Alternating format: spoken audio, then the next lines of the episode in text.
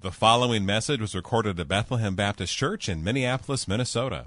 More information can be found online at bethlehem.church. Let's pray together.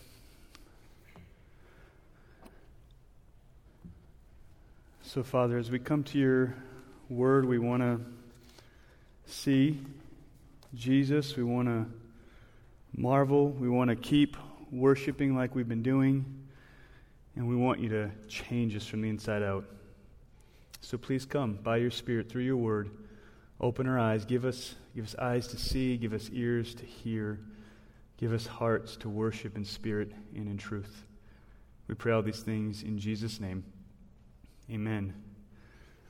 Well, I just wanted to take just one moment to, to testify that Jesus is still teaching and working. So last week, you know, we, we taught on Acts 3 and this healing of this this lame man. And I had someone come up after service and say, I have this had this horrible pain for a while, and it's not going away. And I'm not really someone that does this, but I want to just feel like I should at least pray for healing in light of that text.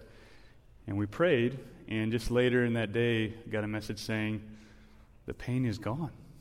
And then a message later in the week, the, the pain is still gone. And so I say that to testify to Jesus. We want to testify that He is still moving and working on, on His schedule according to His purposes. So we praise God when He gives us gifts like that, especially Christmas week, right? What a great gift to go into Christmas week without pain. And I know there's a lot of you here who have pain, and we want to pray for you and trust God for His purposes and plans for you as well. Let's dive in here. Our text today is one that talks about just this exclusive claim of salvation in Jesus Christ alone. That's the main thing going on in this text an exclusive claim of salvation in Jesus Christ alone. This is a truth that Christians have loved and cherished since the very beginning, as we've seen in Acts over and over again. But I want us to take a moment and just kind of realize the air that we breathe in our culture today so we can understand how this is going to land on a culture like the one we live in. So let me, let me show you what I mean. Kids in the room, has anyone, anyone ever asked you, what do you want to be when you grow up? Anyone ever asked you that? Right? Probably people have asked you that. Now, no one used to ask that question because you would be whatever your parents were. In other words, if your parents were farmers, guess what you were going to be? You were going to be a farmer. If your parents were bakers or blacksmiths, you were going to be a baker or a blacksmith. But now, from a very young age going forward, we value self discovery. Right? Figure out who you are, what you want to do, what makes you happy, right? You do you. So we've moved to this very, uh, from a very culturally informed, family informed model to a very inward look within ourselves. And the world we live in tells us you do whatever makes you happiest in the moment. You choose who you are. You choose who you'll love. You choose who you trust. You choose what gender you'll be. You choose what church you'll go to this year based on how happy they're making you. So, this individualized approach is kind of everywhere in the culture that we breathe.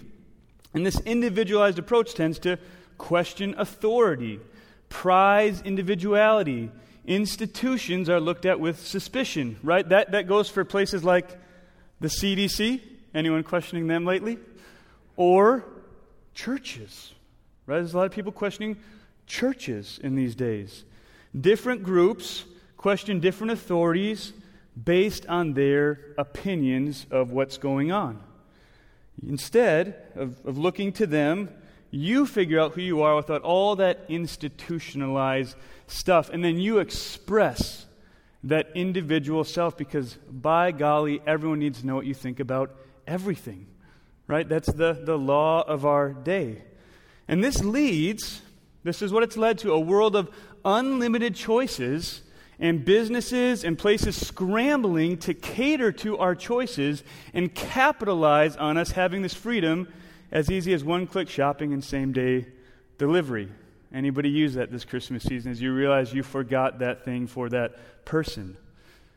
And in this world of choices, relativism, pluralism, and tolerance reign. So, what does that mean? That means that everyone gets to choose what is true to them. There are lots of options out there, and we're not supposed to question or challenge beliefs because that could offend someone. Unless, of course, it's one of the truths or beliefs that's not in fashion. Then we should cancel them and throw them out to the wayside. The self discovery and self expression and all these choices only get amplified with all of the ways we have to quickly post, like, share, tweet, snap, Instagram, and comment and craft our online personas. I'd add Instagram and tweet to those under 40 that still use social media and not just go after Facebook all the time. But here, here's what's a little bit scary about all of that. What that leaves us with is a world where we are kind of stuck with ourselves. Right? I'm stuck with me in that world, with, my opinions and, and my thoughts. We have so much information, generally a very isolated people, loneliest generation that our country has ever seen by all sorts of statistics, Christian and secular. And we value our individualized priorities, preferences, and expression over any kind of thought for the community or outside authority. Now, what I'm not saying is that that's all bad. Sometimes authority needs to be questioned. And it's actually good to be the individual that God has made us to be. I'm not saying it's all bad, but I'm sure you can see some of the dangers as well. But I'm not up here saying, let's get back to the good old days. I'm not even old enough to say, let's get back to the good old days. Right? We live, though, in a sin sick world and a nation. There are no good old days to get back to, but we do need to realize the air that we breathe and the culture that we live in and where we are right now, and this is it. And the main reason I bring that up is because we need to think about how an exclusive message of an exclusive Savior bringing an exclusive salvation because we are sinners will land on a culture like ours.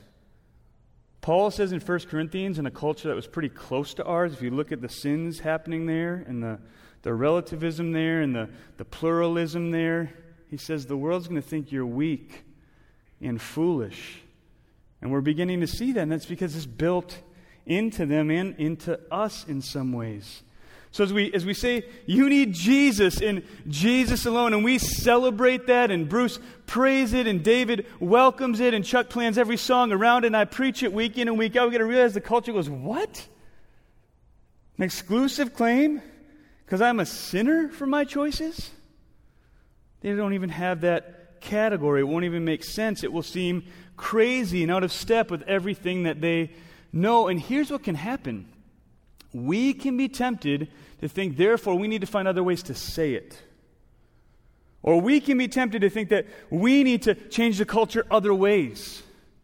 We got to fight this battle over here or, or that battle over there and try to win the day rather than stay exclusively with Jesus Christ. And so, what I hope that we'll see in this passage that is that the hope for us and for the world around us, for the neighborhoods and for the nations, is to continue to deeply trust and widely proclaim the gospel of salvation in the name of Jesus Christ alone. This is the only thing in the world that hasn't changed for 2,000 years. That still does what it does 2,000 years later, which means it's tried, it's tested, it's true, it's not a fad. It is Jesus Christ, the Lord of all, and we can trust him. So let's dive in to our text. Enraged rulers and the expansion of the kingdom. Let's look at verses 1 to 3 together first. It says, And as they were speaking to the people, remember, Peter's been preaching this sermon from chapter 3 after he healed this man. So he's speaking to the people. And in the middle of speaking to the people, the priests and the captain of the temple and the Sadducees came upon them, greatly annoyed because they were teaching the people and proclaiming in Jesus the resurrection from the dead. And they arrested them and put them in custody until the next day because it was already evening. So Peter has done this miracle He's preached resurrection from the dead. He's preached repentance that times of refreshing may come. And as the rulers of the status quo religion hear about it, instead of rejoicing with the people that this man who was lame for 40 years is now walking and leaping and praising God, right? You're a religious ruler. You think you'd want to hear people praising God. But instead they come and they're not happy. It says they're greatly annoyed. These leaders had lots of power in this Jewish religion. So notice they're annoyed about two things, this text says. Number one, they're outraged that these guys are teaching. And number two, they're outraged by what they're teaching that is, the resurrection of Jesus Christ. So, first of all, they're annoyed that they're teaching at all. I mean, these apostles had quite some nerve to teach at all. They were not priests, they're not workers in the temple, they're not scribes. They're not any official religious party. They have no delegated authority here to preach to the people. How dare they teach? And second of all, this teaching was not very helpful to the scribes or the Pharisees or the Sadducees. Right? It was upsetting all the normal patterns and rhythms. I guarantee that they're preaching exactly what gets the priests and the Sadducees power. They're probably fine with it. But right now they're upsetting everything. Normal patterns and rhythms are going out the window. Jesus had been here teaching about a kingdom that was not compatible with their status quo, and they thought we've finally gotten rid of him. Right? Things can go back to normal. But now here were these apostles not only preaching the same thing, but saying that Jesus was alive. That would have been annoying. so they're greatly annoyed. These apostles are not simply resisting cultural authority on the basis of their preferences or opinions. They are looking to the Lord Jesus Christ, proclaiming what they've seen, reasoning from the scriptures, and letting it define who they are and what they're devoted to. They are all in with Jesus Christ. They're submitting to the proper authority informed by the scriptures and Jesus himself, which means, kids, one of the lessons for all of us, but maybe you at the youngest of ages in the kind of world we're living in, means that it's a good thing for you to learn and be devoted and listen to God. How do you do that? You read your Bibles and you learn at a young age that you cannot be happier than learning about who God says you are and learning it's a good, happy thing to obey Him. And if you learn that now, you'll be ready someday if following Jesus gets hard or someone wants to pick on you because you love him. And we see that's what happened, but the apostles had learned this lesson. So, what happens here as, they, as these leaders come? Well, the leaders decide it's late in the day. We don't know really what else to do with these guys. So, let's arrest them and throw them in jail and at least stop the bleeding for the night. And this is exactly what Jesus said would happen in Luke 21 12. He says, They will lay their hands on you and persecute you and deliver you up to the synagogues and prisons, and you will be brought before kings and governors for my name's sake. And we're going to see all that happen in Acts, and it's beginning to happen here. And yet, though they are chained, the apostles are chained, what we're going to see is the Word of God is not chained. You cannot stop the Word of God. So look at verse 4. But many of those who had heard the Word believed. And the number of men came to about 5,000. So picture this scene. I mean, this is ridiculous. This almost seems crazy when you think about what's actually happened in this moment. Peter has just said to the people, You crucified Jesus. God raised him up. Repent so that times of refreshing may come and know that Jesus is coming back one day soon for eternal joy or eternal destruction. Not exactly a popular message to begin with. And it says that as they were speaking, the religious leaders who these people were looking to for their authority, for their wisdom, for all their counsel come, and they take these men and they drag them away.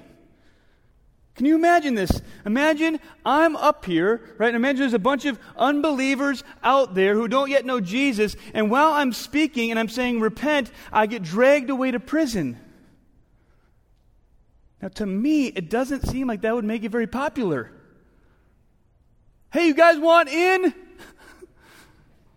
Preaching while I'm on my way to prison? And yet, here, 5,000 men are saved. And probably more women and children. This doesn't make any natural sense. Any. But this is the pattern we see throughout history. As the people of God are oppressed, as they're cast off by society, the word of God spreads and frees others in the gospel. There are many nations and rulers and empires that have tried to snuff out Christianity, and every single time they have passed away, and the gospel and God's people have remained.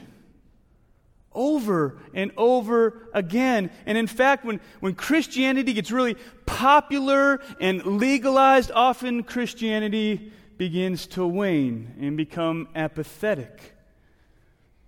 When Christians are chained and oppressed, the gospel seems to run. And this is what we see here. We saw this in 1 Peter with the Roman Empire. Right? Where is the Roman Empire today? Back in the day, it was like this thing is never going to fall. The power is so great, it's so expansive, but where is it today? And yet, is the gospel still running today? Is the kingdom of Jesus thwarted by the alternate kingdoms of man?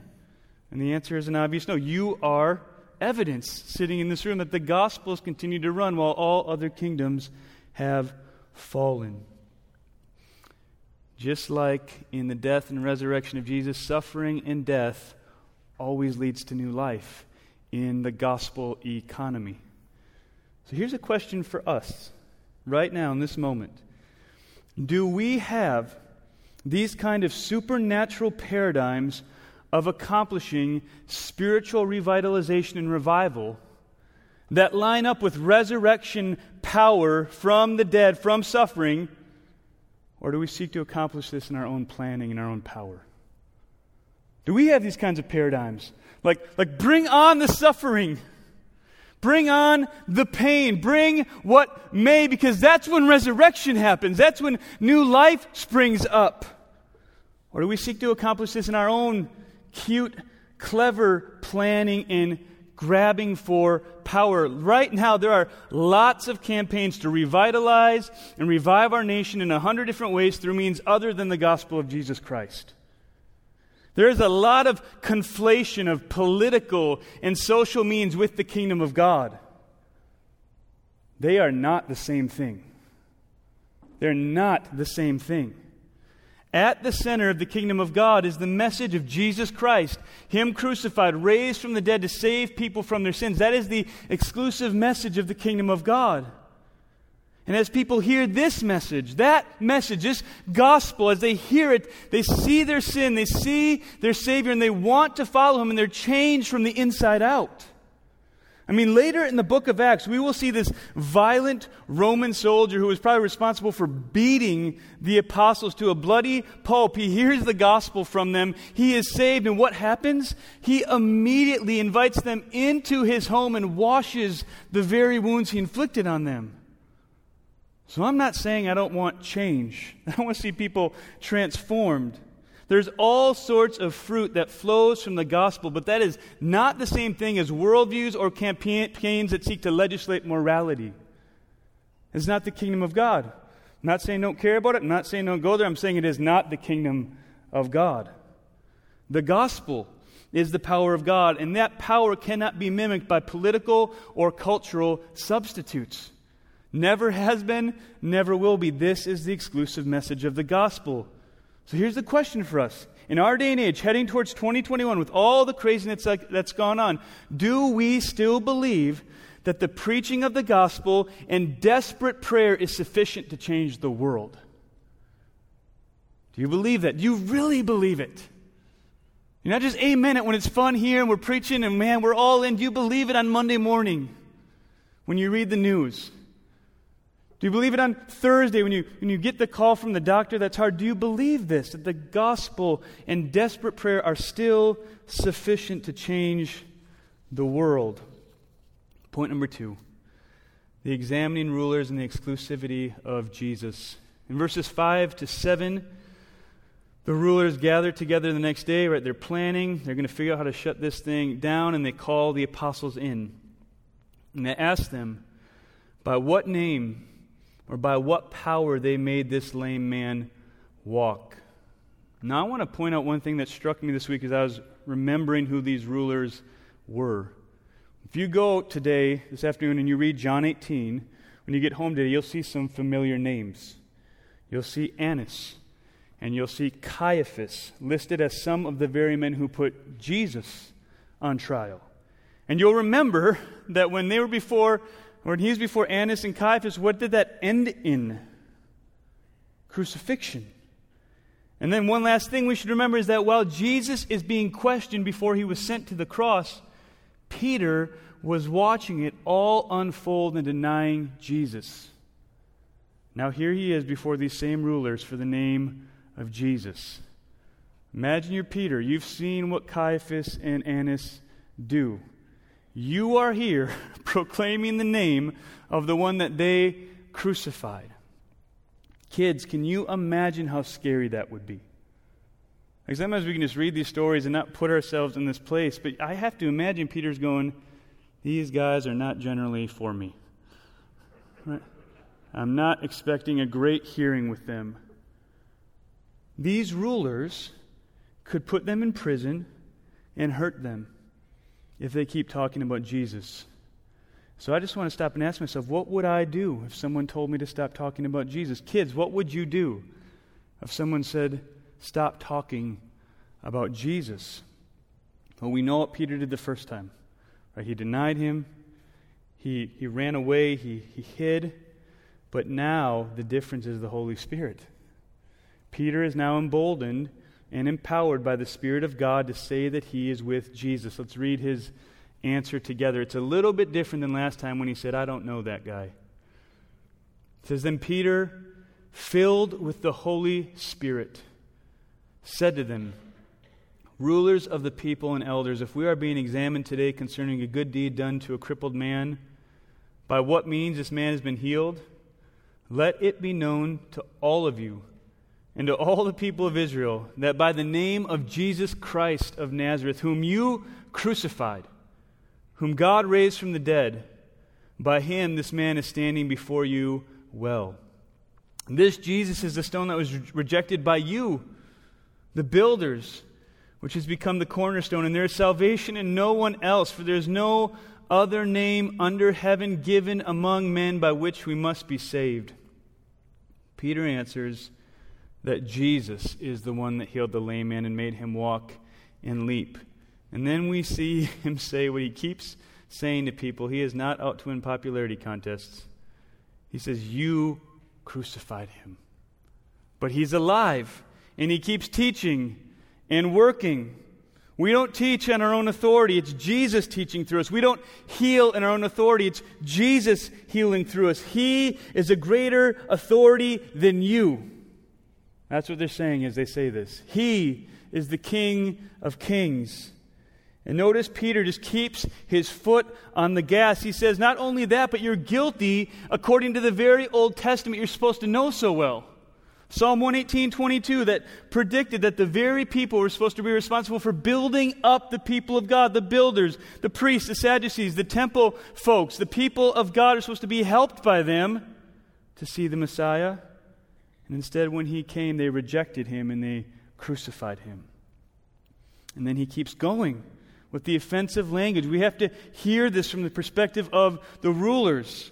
Not only did they reject the cornerstone of the whole building, but in him is salvation for all peoples.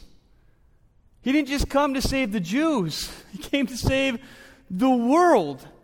There's salvation in no one else, not in Abraham or Moses or David. There is salvation in Jesus Christ alone, and it's for the whole world, not just one nation. Our God is a global God. He sent His Son to bring about salvation for all peoples who would call upon His name. And here is the evidence right in this room this morning. And that's what we're going to see as Acts continues.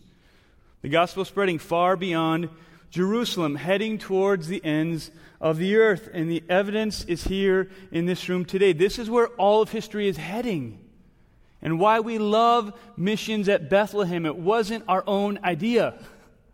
This is why we love it at Bethlehem because we're joining God in his global proclamation that Jesus Christ is the only name under heaven given among men by which we must be saved, which is why Revelation 5 9 to 11 is so precious to us. Worthy are you, Jesus, to take the scroll and open its seals, for you were slain, and by your blood you ransomed people for God from every tribe and language and people and nation. You've made them a kingdom and priests to our God, and they shall reign on the earth. What these apostles are declaring to these rulers is that God's global purpose was alive and well, just like the resurrected Jesus was alive and well. I was trying to explain what this would have been like to the rulers to Stone last night. He was the last one awake, and he was asking me about my sermon. And I said, Have you ever seen the game Whack a Mole at the arcade? And uh, he said, I think I've seen it in movies or something. So apparently, I am old enough for my illustrations to already be outdated. But it's that game, right, where you, have all played it at the arcade where the moles pop up and you, you hit them with a hammer. Then another one pops up and you, you hit them with a hammer. And as I was studying this week, I thought that just must have been what it felt like to be these rulers. Playing this game. What it must be like to be anyone who tries to snuff out Christianity. They thought they had snuffed out Jesus on the cross. I mean, you kill him, you put him in a tomb with a huge rock, you give a whole guard of soldiers to it, and you just think, this thing is done, finally. And now here is this growing movement that cannot seem to stop. You arrest the people in front of the crowd, and 5,000 people join the kingdom. Talk about being greatly annoyed. Like, what else are you going to do? The religious leaders realize that their system of power and control and stability is being shaken to the core by these claims. And yet, here is the claim that has been the claim since then. It's what saved us if we've trusted in Jesus. It's what all of our lives are about proclaiming. There's no other name under heaven given among men by which we must be saved. There's a day coming soon when every knee will bow and every tongue will confess that Jesus is Lord to the glory of the Father. This is the only name that can save. A name in the Bible represents personhood. This is who He is. There's no other person, no other name by which we can be saved. Do you still believe this? Is this still the most precious truth to you? Are you desperate and prayerful that our neighborhoods and nations would hear the name of Jesus Christ? Because when we hear the apostles say this, we shouldn't just hear proclamation, we should hear motivation. They're saying, we can't stop because the world needs to hear. We can't stop because there's no other name. We can't talk about anything else. This is the most important. We won't be distracted. We won't be deterred because He is the one. He's it. It's not just proclamation, it's their motivation.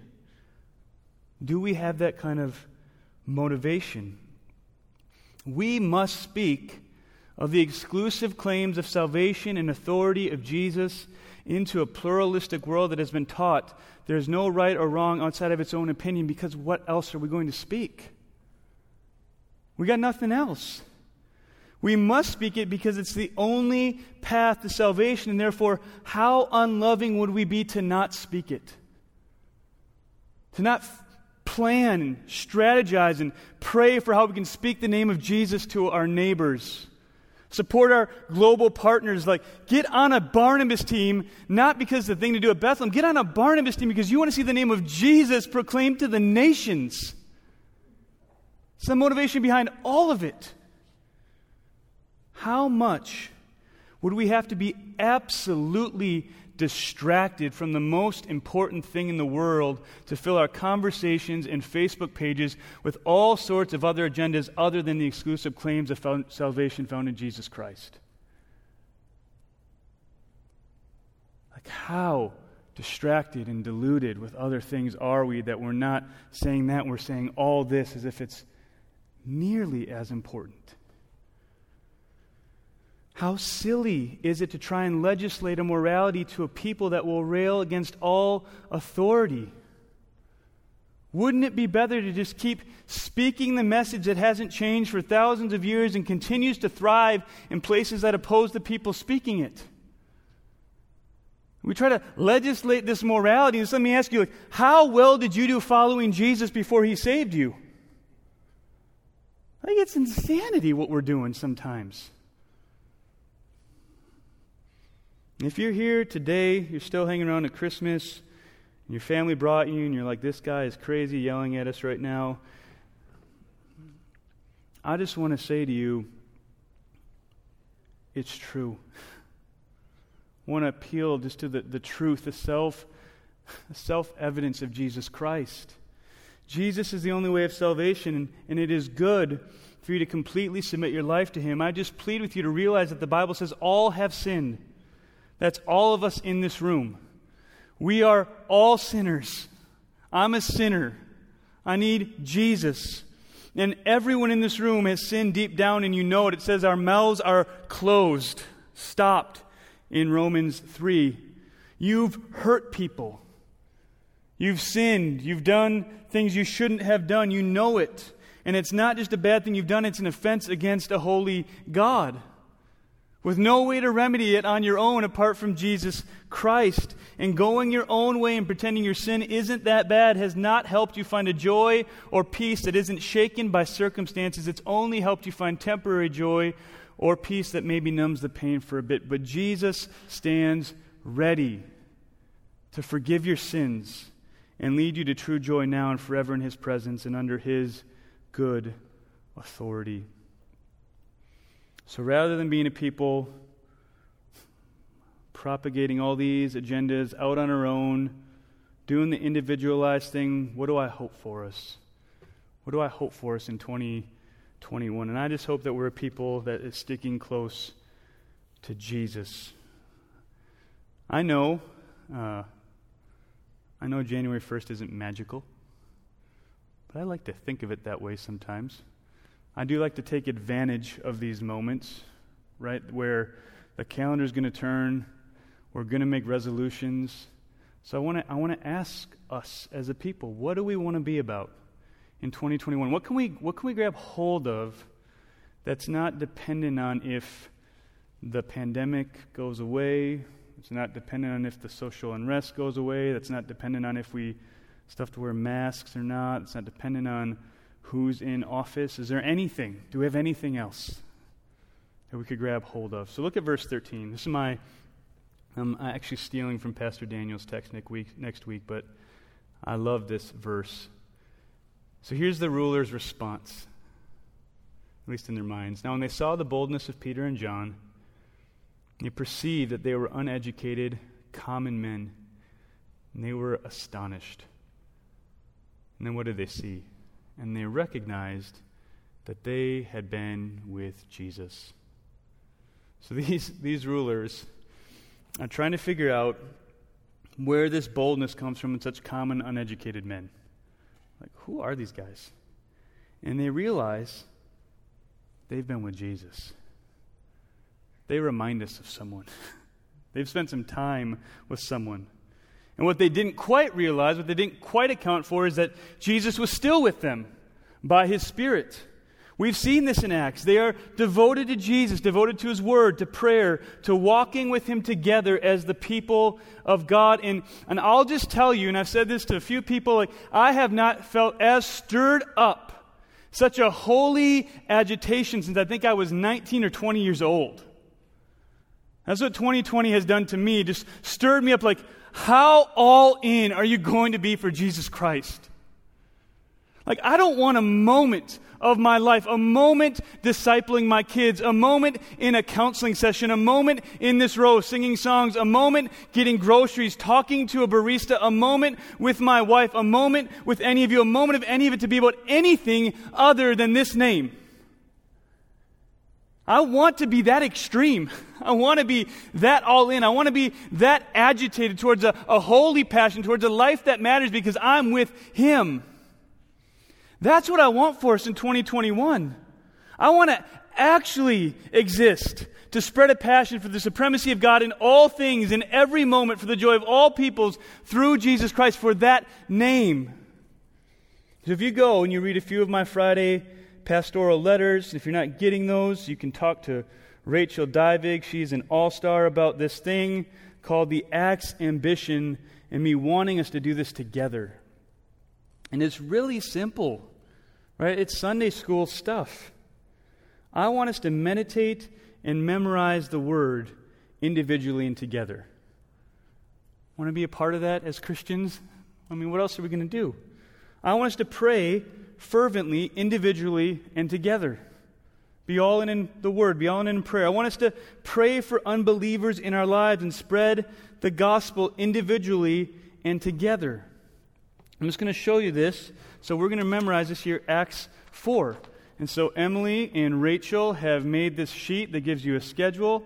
Man, I want families doing this. And memorize Acts 4 together. I want the church doing this. Kids, you can get your knights doing this, right? Stone just got his knight, and it was awesome. We had a little ceremony, and I loved it, right? Because he's hiding God's word in his heart. We can do this together. Want us to do this together. Want us to pray together. Jump into the Bible reading plan with us. But right now in 2021, Pastor David said it already, but what kind of resolves are you making? I don't want you to read the Bible because you're supposed to read the Bible. I don't want you to pray because you're supposed to pray. I want you to go, Lord, create in me a holy agitation. Help me be settled with nothing less than you. Help me not leave your word or prayer every day until I see something I can love and worship over and carry with me and love my family with and love my brothers and sisters with and, and be stirred up towards holiness with.